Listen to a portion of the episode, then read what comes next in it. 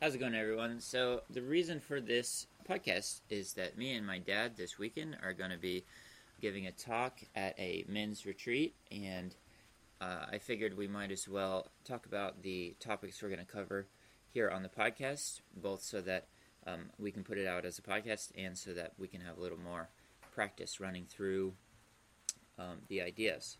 So, anyway, I'm sitting down here with my dad, and we're having coffee, and um, yeah, anything. Uh, Let me throw in that we're wanna on throw the in, front yeah. porch. If Yeah. you hear the cars going by, I Yeah, mean, yeah, just yeah. enjoy it. We, yeah, we, uh, anyway, front porch, and here we go. yeah. Let's So cars are passing, and we got some rain on the uh, tin roof here, so there's a little bit of background noise. But um, anyway, so the first topic that we're going to be covering is the four temperaments. The reason for this is that it's quite common for many of us to go through life and not really feel like we know who we are. We just wander through life, kind of. For many people, their only um, encounter with their innate shape is the comments that some school kids made, maybe the comments that their parents made, and those things aren't always super accurate. Sometimes the kid at school said the thing about you because he wanted to get the attention of the hot girl standing next to you, and not because that's intrinsically the way you are. So um, I want to go through um, the four temperaments. These words are um, Greek words, but don't let that um, catch you off guard. So the first one is the choleric. Well, Zach, before you jump in there, let Yeah. me say, my mom, you know, most parents are not going to sit down. They're busy making money and providing, and you go down the baby aisle, and it's like fifty bucks back in the day when we were when you were young. Um, so people are raising their kids, but no one's ever told me anything really about my shape or anything. I had to find it in a sales meeting uh, in Atlanta uh, when I was a young adult. And my mem- only thing I remember, it's funny, I only remember my mom saying, Jimmy, I think you could be a dancer. And it's because when I was young, I was kind of in good shape and all that. So Yeah. here I am replaying this thing my mother said about me. It, it, it carried so much weight right.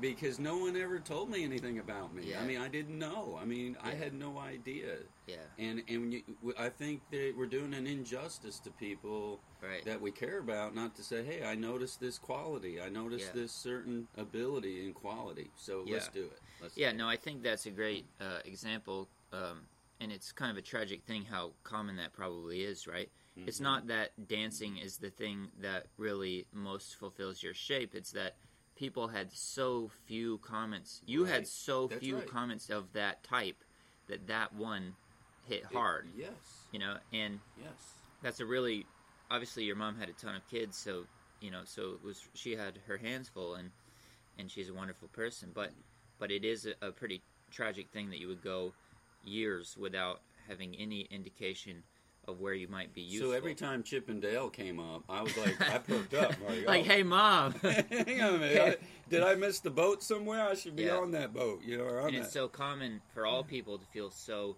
yeah. insignificant Yes. and yes. uh, to just wander through life that way. So the thing I want to do with this temperaments thing, I'm glad you stopped me before I just ran into it, but yeah. um, the thing I want to do with the temperaments is I'm going to read out uh, strengths and weaknesses, and what, as you, the listener, um, first we're going to go through the weaknesses and just see if you identify with any of them. And um, if you're struggling right now, it's very possible you might struggle. Or, I mean, sorry, you might identify with weaknesses a lot more than the strengths. Right. But once you find the weaknesses that sound like you, then perk up when I when I list the strengths because they're going to Yes. indicate where you want to spend your time. Yes. For example, yes. I'm very melancholic, um, so I'm very prone to things like depression, and so I, I spend a, a good portion of my uh, life wrestling with that. But to get beyond that uh, is not to say, well, I'm going to be someone else now. It's to look at what the strengths of that shape are. If if you are that way, what else are you? If you are very sensitive um, to a negative emotion, are there upsides to that? And if so, what are they? And how can I spend so much time doing them that I almost don't notice uh, the depression as much because I, I'm busy. That's good. Um, so, um, hold on. I'm trying to. The phone is freezing up here. I can cut this out, actually. okay, so I'm going to go through the four types their weaknesses we're getting ready to just jump right in here, Sure. but I do want to mention that uh, a lot of people, and it's kind of uh, maybe our pride that we don't like some pr- personality t- temperaments, which we're going to get into them. This, this is you. If you're thinking right now, oh, I don't like people uh, pigeonholing me. I don't want to be pigeonholed. Well, that's part of your temperament. I mean, Right, if you right. hang in there, we'll, you'll see why you're thinking like that Yeah, and uh, it's because part of your temperament is that, that shape. You're that shape. You want to be the you're this leadership t- type person, and then you want Right. to you want to feel like you're the one in charge. And just hang Yeah. in there. I would just say, Sure. just don't make a judgment until we're done. yeah. Once we're done and you've looked at all the facts, then go ahead and make a judgment. Let's go through the facts. Yeah, Here yeah, we go. So the first personality type, or sorry, they're not technically personality types; they're uh, temperaments. The first Yeah. temperament is sanguine. These people are typically very extroverted. They have a lot of friends. But let me um, let me run through their weaknesses and then their strengths. So their weaknesses of a sanguine temperament are they are impulsive, they're chronically late, they're shameless, they're forgetful, they're compulsive talkers, they're too loud, they're sometimes too happy, they're distractible, they're not interested in following through with tasks that are boring, they're self absorbed, they're exaggerators, and they appear often inauthentic. But here are their strengths. The strengths of a person like that are that they're very sociable, they're very charismatic, they're very outgoing, they're confident, they are warm hearted, they're pleasant, they're lively, they're optimistic, they're fun loving, they're spontaneous, they are a preventer of dull moments, they are a quick apologizer, and they make friends easily.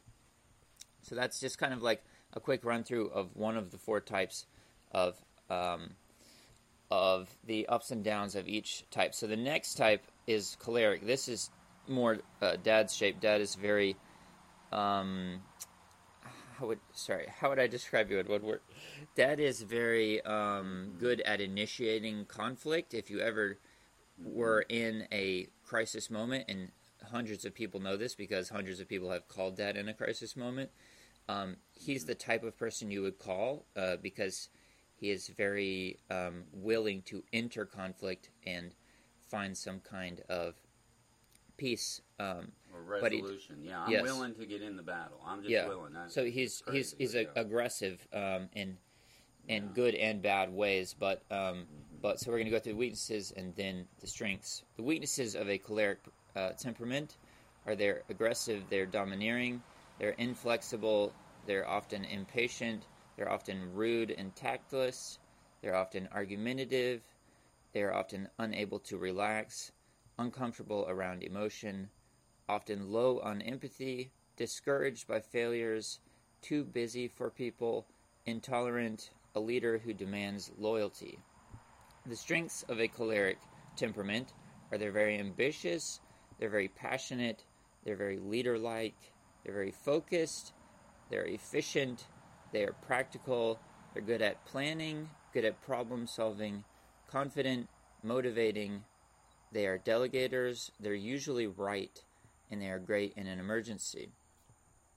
So if that sounds like you, Yeah, um, if that sounds like you, then There it is. then hopefully the the uh, And let me throw, yeah. since, since we're on that, Yeah. and, and think of your temperament, but mine is that. yeah And it really did, um, I really do have to slow down and consider others. Like, I'm so busy ready to move the furniture in a room that I don't even notice the people in the room. right That I've got to stop for a minute and acknowledge people, because I will bulldoze over people yeah to, to finish the room, to change the room. Right. If that makes sense. And that's. yeah That that's the weakness. The the strength is I'm willing to change the room. I'm willing Yeah. to put the couch on the other wall. right right I'll go ahead and put it over there. right And most people are like, we can't put that over there. Right. it's, I'm so Right. used to it being right here. I just got used to it being here. yeah So I'm quick to change, but I gotta be careful.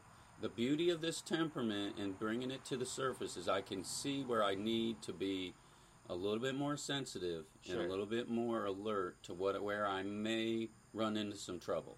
right I love and I've, this. I've seen that as you've gotten older like Yeah. the way you are now versus the way when you were when i was a kid you know yeah. like for example if you're the guy who fixes everything in a crisis then you Mhm. start to become known as that person Right. and then people associate you with, fi- you know, fixing a crisis and not with like, Right. you know, hey, let's go see a movie or something like that. You know what I mean? Right. And so I, you know, over the years, we all kind of like identify the areas where we're weak and sort of, and, and find ways to try to like mitigate that. So these are not like things which you can't push back against, but the real goal is to create some kind of understanding uh, Yes. within each of you on the weaknesses you have. So, for example, I have a real difficult time.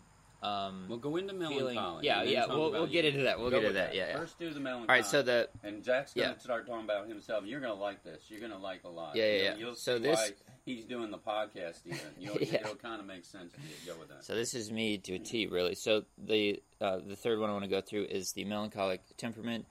The weaknesses are that they are obsessive, they are too cautious, they're prone to depression, they're prone to moodiness, they're pessimistic. Sorry, they're pessimistic, they're perfectionistic, difficult to please, deeply affected by tragedy. They are often people with tunnel vision, sometimes a procrastinator, and often discontent with themselves and others, and prone to play the martyr. So, um, for a person like me, uh, I struggle a lot with um, letting everything be, for me, per- like within my personal life, letting everything be good enough, even just for like an hour, so that I can, uh, so that I can just like relax and and sort of turn my brain off and just enjoy anything. You know what I mean? So I have a hard time enjoying things. I've the things I enjoy most are, I guess, are trying to tackle some complex, uh, you know, moral topic or something like that, or maybe even doing a podcast, something like this, where I feel like um, things are being used, but it's not that healthy to only feel enjoyment when, um, you know, when you're problem solving, and I just have very I have very little grace uh, with myself, and often when I hear other people say that, I'm like, "Look, you're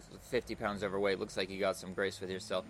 Um, but uh, but but uh, but that's my point, though. You know what I mean? Like, Yes. it's very scathing. It's very rough and sort of raw in, in the bad ways uh, in, inside my mind. You know what I mean? Often, and so. Um, you know, Let so me mercy. on, on mer- so I'm, I'm low in mercy, you might Yeah. say. And and let me throw this in on Zach. If you wanted to have a bridge built that actually carried a semi over the top of it, you'd get a melancholy involved.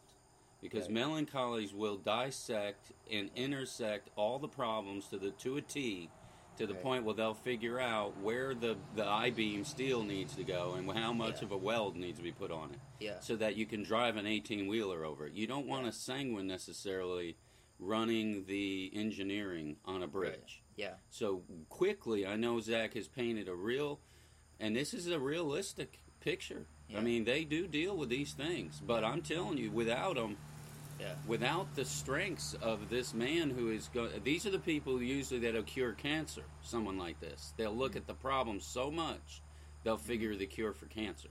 Yeah. Keep going. Yeah, and I appreciate you saying that, and and I guess that is what we're going to get to here with the strengths. That me doing this podcast is a way to, instead of um, just kind of hate myself for the shape I have, try to go, well, how could another person who's not like you get something out of it? You know, how could you take what you have there and give it to someone who is wrestling their you know toddler today, and and how could it be of use to them?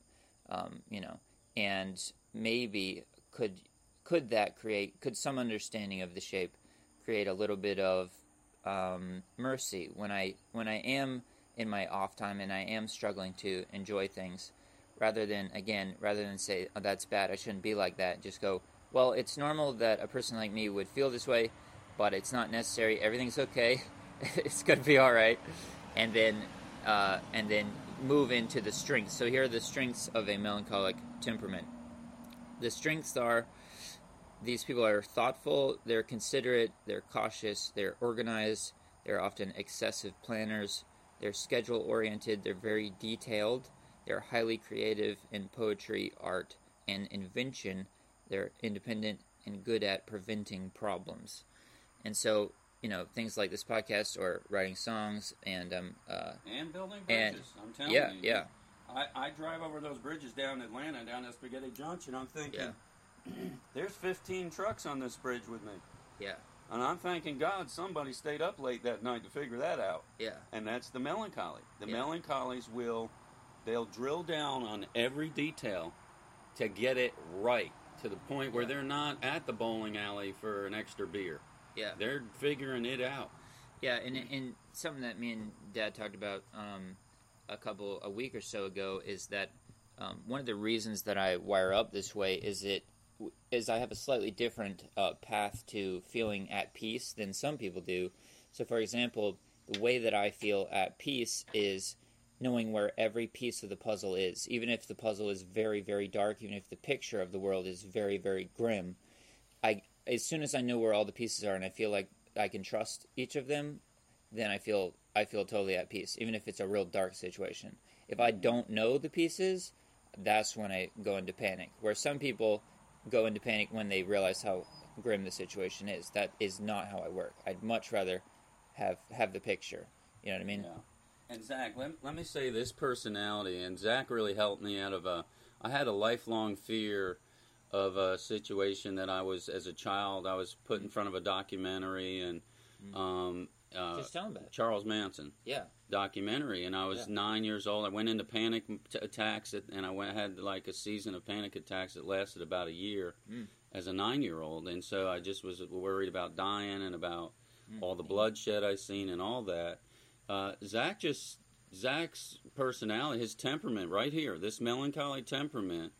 I spent a lifelong uh, being kind of tormented with this, and Zach just spelled out one day and said, "Oh, he's just a college kid dealing with drug addiction or whatever, Uh, and just yeah, and he- rejection. well, he was going a- through rejection, and just a- like anyone else. He's And- a cult leader. He wants sex and power, and that's what we all want. so, yeah. so- but as soon as he, as soon as you said that, I was like, yeah, oh, it was so mystical. The fear Sure. was mystical right. to me.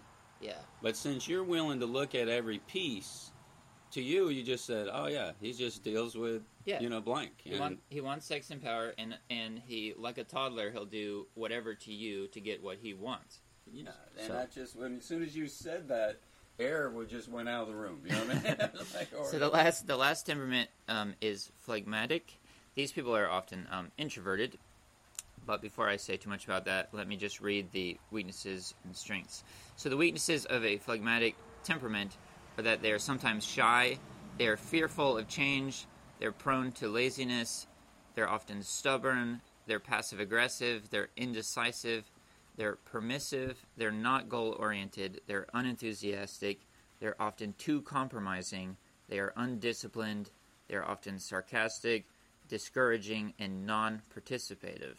The strengths of a phlegmatic personality are that they're relaxed, they're quiet, they're calm, they're content with themselves, they're kind, they're consistent, they're steady and faithful friends, they're accepting, they're affectionate, they're diplomatic, they're peacemaking, they're rational, they're curious, observant, and they often make friends easily. This seems like, to me, it seems like the type of person that um, that has friends for a long, long time. You know what I mean? yeah, and you know, I'm just sitting here when you went over that list, and I, you know, the first Adam and Eve, Adam.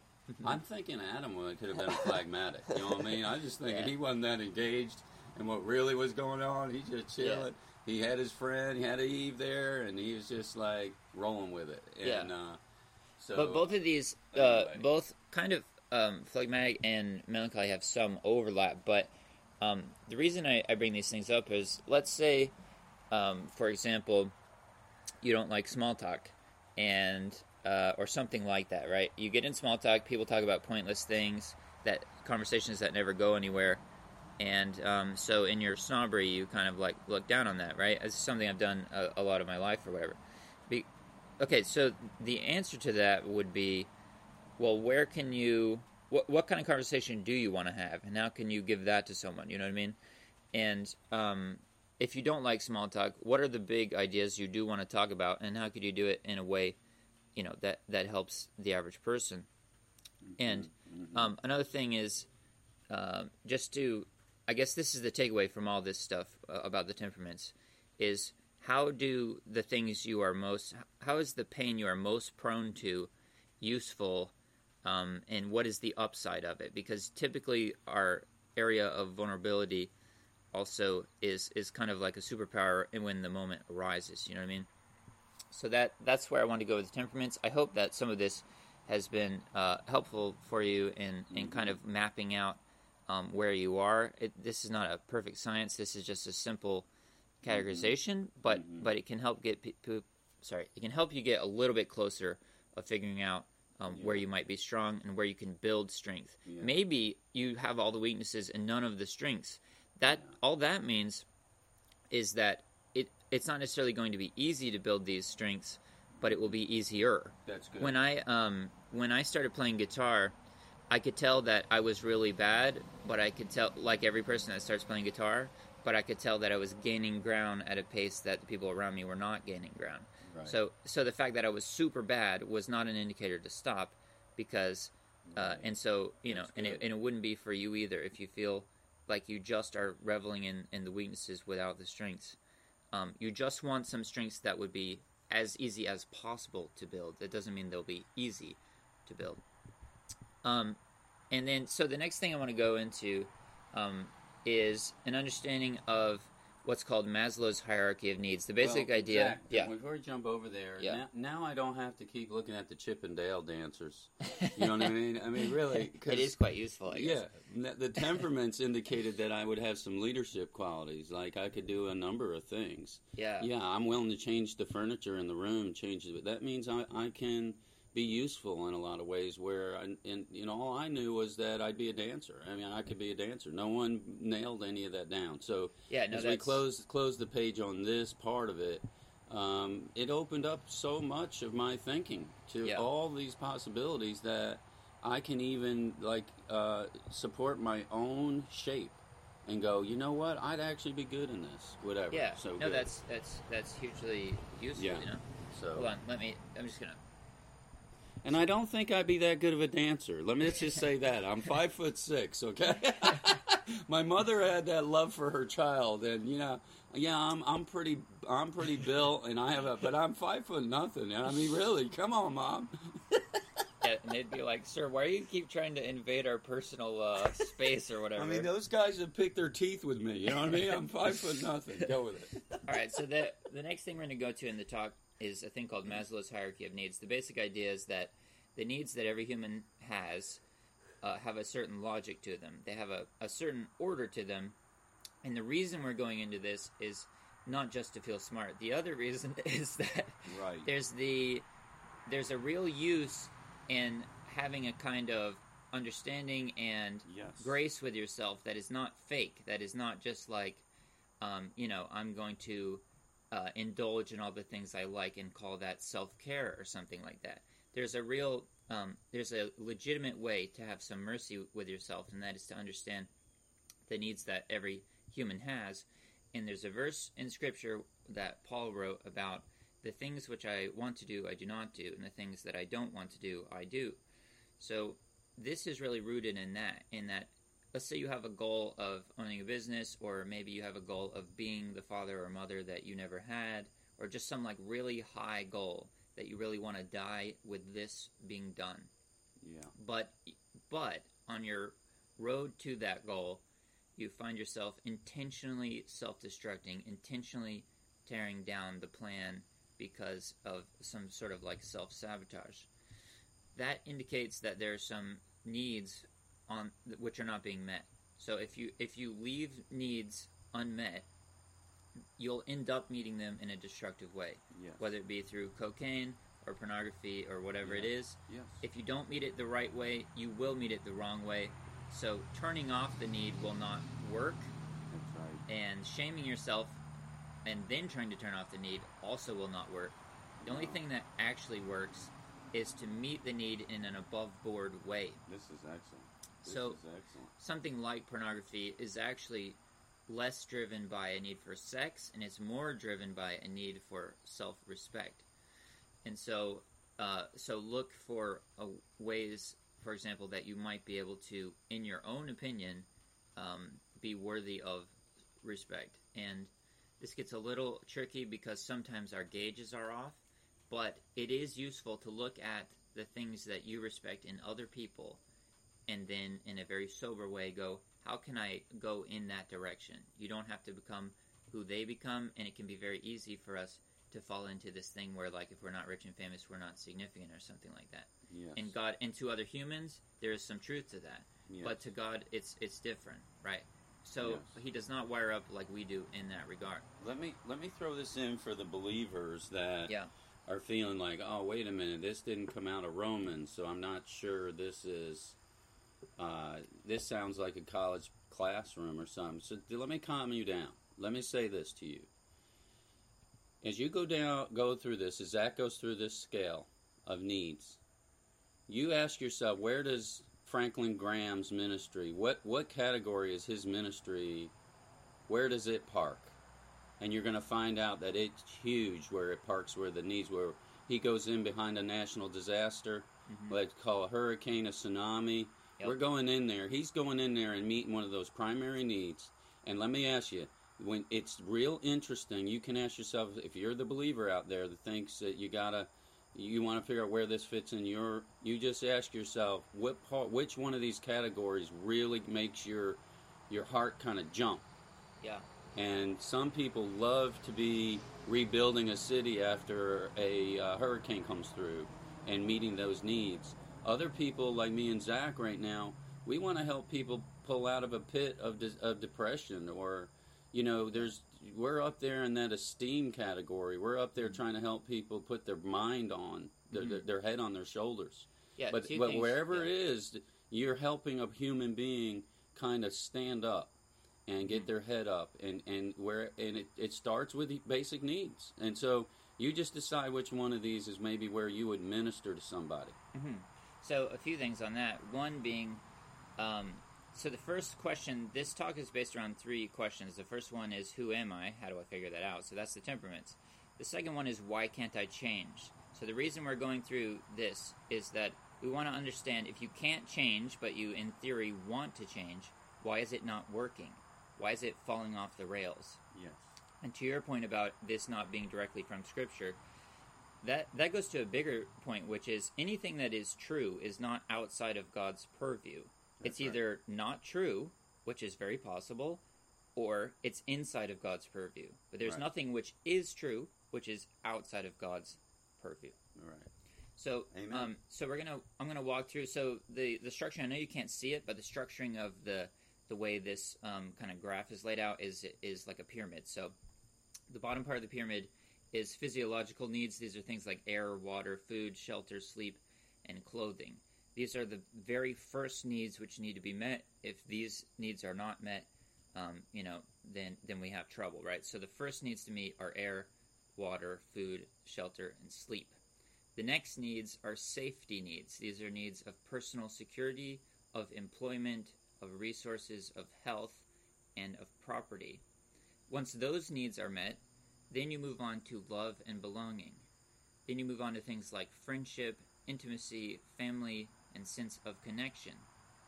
This is a huge category where, where I think maybe the biggest category where people go off the rails when, when they want to become someone, they want their life to become something, but they self destruct, is because they're too alone. In today's world, problem number one to me is loneliness. I agree. So if you want, so let's say at the top of your pyramids, meaning at your ideal life, is some very um, far off thing like I want to be the dad I never had, or some very noble goal, but you self destruct. It is most likely that the reason you self destruct on purpose over and over again is because you are too alone in that desire. Maybe you have bad friends that do sketchy things, and then when you try to be on the straight and narrow, you do it totally by yourself. Or for men, generally, men tend to live totally by themselves forever. Like it, like a male friendship is like barely a friendship. I agree. like- come on. It's Come on. it's very common that me and another guy would just know ourselves would know each other for ten years, hang out every week for ten years, and at the end know about the same we knew at the beginning. So That's right. um, so that kind of thing. So we can act like there's no consequence to that. But then when you self destruct because no one really knows who you are, because you don't really let anyone in, do not act surprised. Come on. First, you need That's air, very food, water, shelter, sleep, and clothing. Then, you need employment, health, and property. And then, you need friendship, family, and sense of connection. Once all those things are met, then you need things like respect, self esteem, status, recognition, strength, and freedom. These are in the category of esteem. Then, at the very top, once all of these needs are met, you get to what they call self actualization, which is a fancy word for becoming everything you could be. So, when all of the other needs are met, then you really focus on the very top, which is the desire to become the most that your life can be. And again, this does not need to end in you being famous or rich or anything. It's way more meaningful than that. It's it's way deeper than that. Um, Mhm. but but we can't just like wish that uh, that we'll go in that direction and then ignore all the normal human needs we have and then wind up there. So we want to figure out in each of us there's a tendency to self-destruct, to kind of uh, fear change, or maybe you really are pushing that direction and it still doesn't work.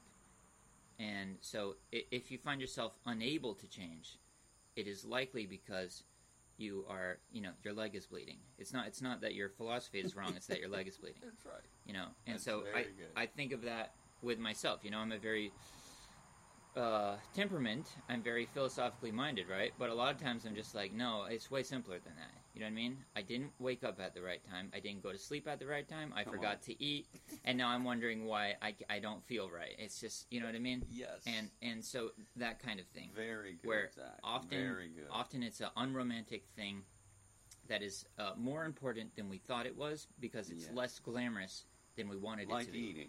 right That's very like good. eating that rhythm. that consistently Come at a similar time Come over on. and over again these things are not glamorous And I believe. Zach with uh, with a breakdown of the, of the nuclear family that, or the breakdown of Yeah. just uh, family structure as we've Yeah. known it. Um, you know, even the moms now are all out breadwinning and uh, not not bread making. They're bread winning. you know, they used to make bread a hundred years ago. something i heard the other day is You that know. the the valuing of like the status of motherhood is very low which is so so someone might say something like oh i'm just a mom you know what i'm saying Yes, meanwhile like just a mom is like a contradiction in terms it is. a, a mom is a builds the world for the people who are her children. yes. Like everything they know about everything yes. comes from her beliefs and her wisdom and her knowledge. She builds the entire model of the world for the children in her home. Come on, man. Meanwhile, a person who has a job, you know, they No, they, They're building the dream. organi- Listen, what they're doing, they organize bills or whatever. Like they're they, you building know, the dream of the guy they work for. Right, and that's a okay, and that's fine. But but, but- just But, call it what it but is. just a mom is not. No, Yeah. no, no. That's very good. Zach and, and religious good. people have enough sense to not go along with the culture in this way. The culture says that the real thing you should do is go get a bigger desk with a bigger title on it. And I'm just not so sure that that's the thing that you're going to die uh, being happy you Happy did. with- yeah, come on now. Um, so on. the first thing is who am I? The second thing is why can't I change? And the last thing is what do I aim at? So what do we what is the thing? This ties into what we are just talking about, but what do you want to die having done? What do you aim at? So one way I've thought about this is a way to calculate what is good rather than just uh, something which is, you know, okay. What is actually good? What is sort of self sustainingly good? And there's something about good things which do not, do not need you to. There's something about goodness when you see it. It does not need your confirmation. It does not need you to say that it's good. It does not need you to uh, add anything to it. It is self sufficient. But one way um, of categorizing good, because I had someone ask me to um, to give a definition for it, and it's it's not the easiest word to define. But one way um, that I, I chose to define it was good is a pleasure that time doesn't disprove. So if it is pleasurable, but it is a type of pleasure that gets better with time, not worse, then it is good. So something like cocaine is definitely a pleasure, but with time, it time disproves cocaine as a viable long-term strategy, as a, as a Very as good. the as Yes. the as the mountain to climb. But there are other things which time proves true This is excellent. and those things are good. The last thing I want to talk about is well, well, let me stop yeah. you there on good, and I and I believe this. Every one of you, if you put your finger down right now where you are, whoever's listening to us right now, if you don't understand what Zach just explained, and uh, Zach's been through a lot to get where he's at, but and we all have, you have too, to get Yeah, where yeah, you yeah. are, wherever you are, you listener. But if you're put your finger down there that where you are, if you can't if you can't experience good or if you if the word good is not in your vocabulary it's not a part of your experience in life then you really need to throw a flare up.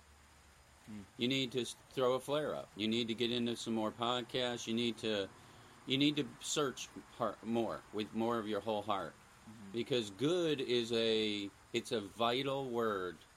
It's vital to to living. Mm. you it's got to be a part of what something you could d- just describe as part of your life. And so don't give up. Hmm. Point is is g- stay up a little later. Maybe brush your teeth in a different direction. Do something to hmm. keep searching for good. That's a great point because yeah. what what we can easily do is we can feel that good is a club and we're on the outside of that club. Right. And that is not the the tendency to put to keep you out of the club there's nothing good about that necessarily. Now there are times to there actually are times to put up boundaries on things but that but that need to put up the boundary is because we are all humans. So so if we in, in like the pure sort of goodness of god he i think he just goes over all that stuff but we are all limited so we do have to do that. But to your point we have this idea of what a good life would be or would have been then that picture falls apart and we're now in no man's land come on and we and it's and we spend years in this sort of like wasteland of just uh sort of shame and you know Pain exactly at the, right at the falling of that picture That's exactly right. And that's where maybe the word forgiveness takes a new twist in your world. Take courage. The Bible says take courage. And I think maybe the biggest word in in the Bible could be the word courage. Courage is another word maybe for change. Take another look at it and look at this forgiveness thing. Because like Zach said, your picture could have crumbled. It could have been torn in half. It could have been totally stepped on. Mm. But let's let's not settle till you start Mhm. experiencing some good, Mm. and, and just don't settle for it. I, I mean, you're obviously not. You're listening to this podcast. You got through this far. That means you're searching hard, and so. But let's throw the word forgiveness up here on the table. yeah Just take a good look. Say, is there someone I'm holding down? Is there someone I'm handcuffed to with this bitterness? Mm. Because that set me free uh, in a lot of ways. That's where I could start experiencing the word good. I don't want to throw the word freedom in there.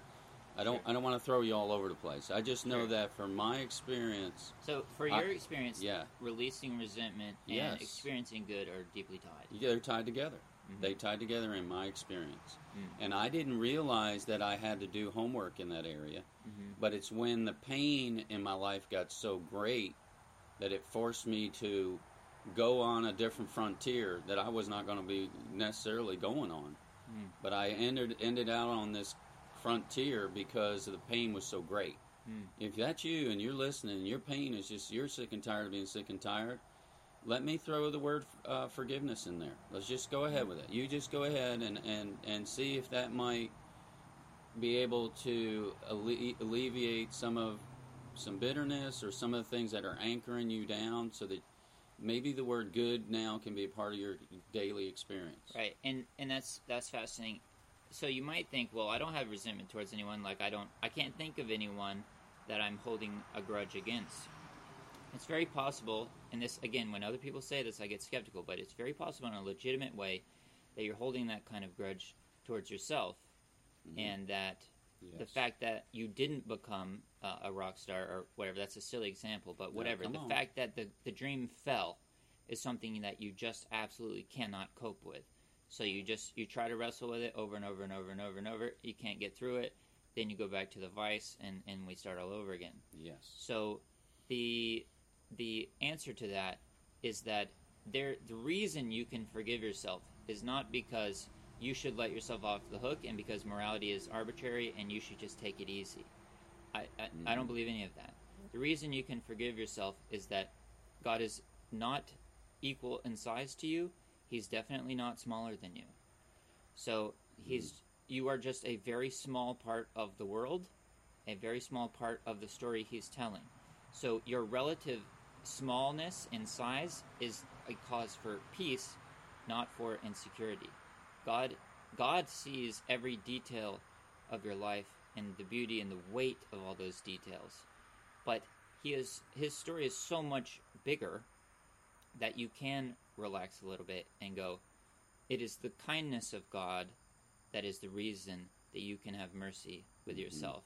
Mm-hmm. You do not need to generate it in yourself. Yes. You do not need to tell yourself happy nothings in the mirror necessarily. Yes. It is the kindness of God and a submission to the kindness of God, a submission to the mercy of God, which is the reason that that is legitimate. It is a act of faith to step into the mercy and to say, Mhm. God, I will become Mhm. smaller, my model of the world, my model of why I don't deserve this, my model of being in charge, my desire to be in charge. I will put that down for just a moment Come and on. say, whatever you have for me that Mhm. is good, please give it to me. It was really hard for me to realize, and then I, as I simplify, as I look back and just in a snapshot, I really wanted to be God. And when I was dealing with major depression, and my world did fall apart, but who said I was in charge of the world? I mean, that was hmm. weird. I mean, it was weird. I really thought I was in charge of my world, and I grew up Yeah. real insecure with a lot of trust issues. So it really, I slipped into what I thought was a God seat, not calling it that. Mm-hmm. I wasn't calling it any of that. That would have been too dramatic. But Yeah. I, I really was playing the prime minister of the universe. And I, when when things didn't go right, I'm like, I'm shattered. I'm broke. And I the- mean, I was down, and Yeah. I was out. I wasn't just down. I was out. And God, you know, God has mercy on the fear underneath why you feel the need to do that. Right. If if I could see your life, if I could hear you tell me about your life for a couple hours and have empathy on why you might go there, then God certainly does. Amen. He really does. Um, So- But this goes back. The reason this all ties back to the temperaments. The reason temperaments are important is so you have a dream of what good looks like. You have a vision of what a good life is. That dream falls apart. That dream dies. The more you know the shape you have, the more you might be able to see that you have a few options. You have you have different. You can build new, good futures. You know that you Mhm. can you can take the matter Yeah. you have and turn it into several different things. So That's excellent.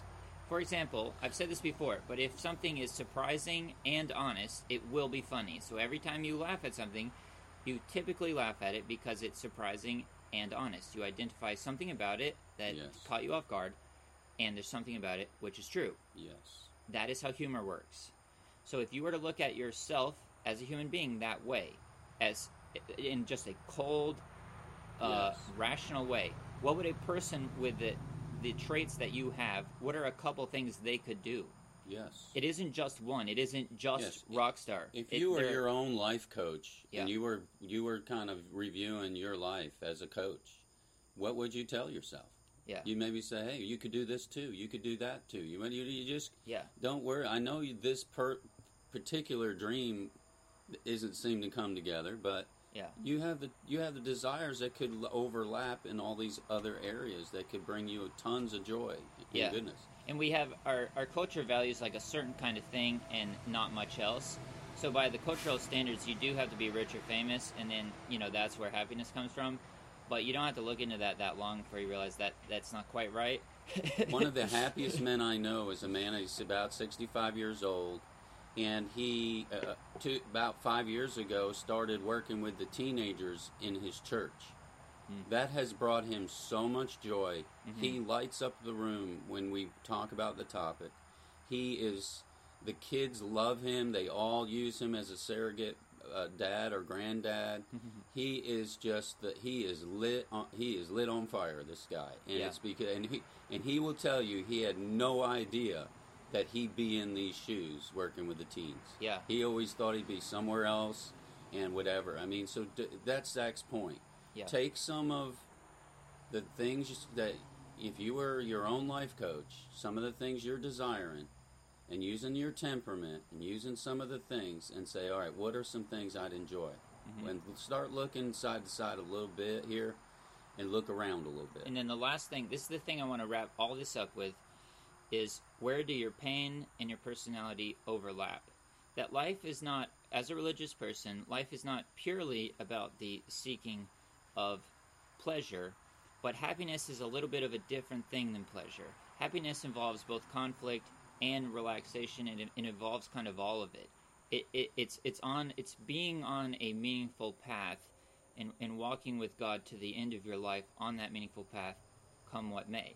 And so, in that way, Let me give an example here. I have a friend of mine who's a believer, and he's he's he's 40 years old, and he said this to me two days ago, hmm. after leaving Mexico on a mission trip. He hmm. said he has made a declaration that he would not go on vacations without some type of meaningful reason hmm. during the vacation, and it's and it's what you're saying. H- True happiness has some type of conflict. Mm-hmm. So here he is in some type of meaning, which has some conflict in it, some mm-hmm. resolution of conflict, some type of helping others, and some type some type of meaning in it. Happiness has some of that. It's mm-hmm. not just a a mm-hmm. popsicle or a, mm-hmm. a, a ride on a roller coaster, or it's not just an experience. Yeah, and and so for a person like me who's more comfortable in the conflict than in the peace, it is also it's really just the ability to say, God, whatever this moment calls for, let me be fully in this moment. If you need me to go into a burning building, yes. If you need me to sit on this chair and appreciate the trees that are around me, unironically, to unironically be grateful for the world and, and the peace that I'm sitting in, then yes. May I be good. able to do both things. That's good. So, where do your pain and your personality overlap? This is where meaning it comes from. This is kind of like the path that will that meaning will be found in. Is if you took the pain that you have come through, that you have overcome, and then you took your personality type, your your temperament, your shape. If you where do these things overlap? So for me, personality wise, the things that fit my personality are things like this podcast and things like the articles that I've been writing. That stuff fits into my personality makeup. But my pain indicates what I write about, what this podcast is about. So it's always Yeah. about depression, it's about meaning, it's about God, it's about feeling like God's far away, whatever it's about. The things that I that we talk about here are deeply tied to my personal pain That's right. and and That's hoping that something about it can take you and whatever you're dealing with out of it. So the overlap of my personality and my pain is this podcast right here. Yes. So, but what would that be for you if you took the shape you have, introverted, extroverted, whatever those temperaments uh, that that you have are, and then you would take the pain that you have come out of. Where do those things overlap? It is not necessarily to just run from pain and just you know and be in a happy la la land.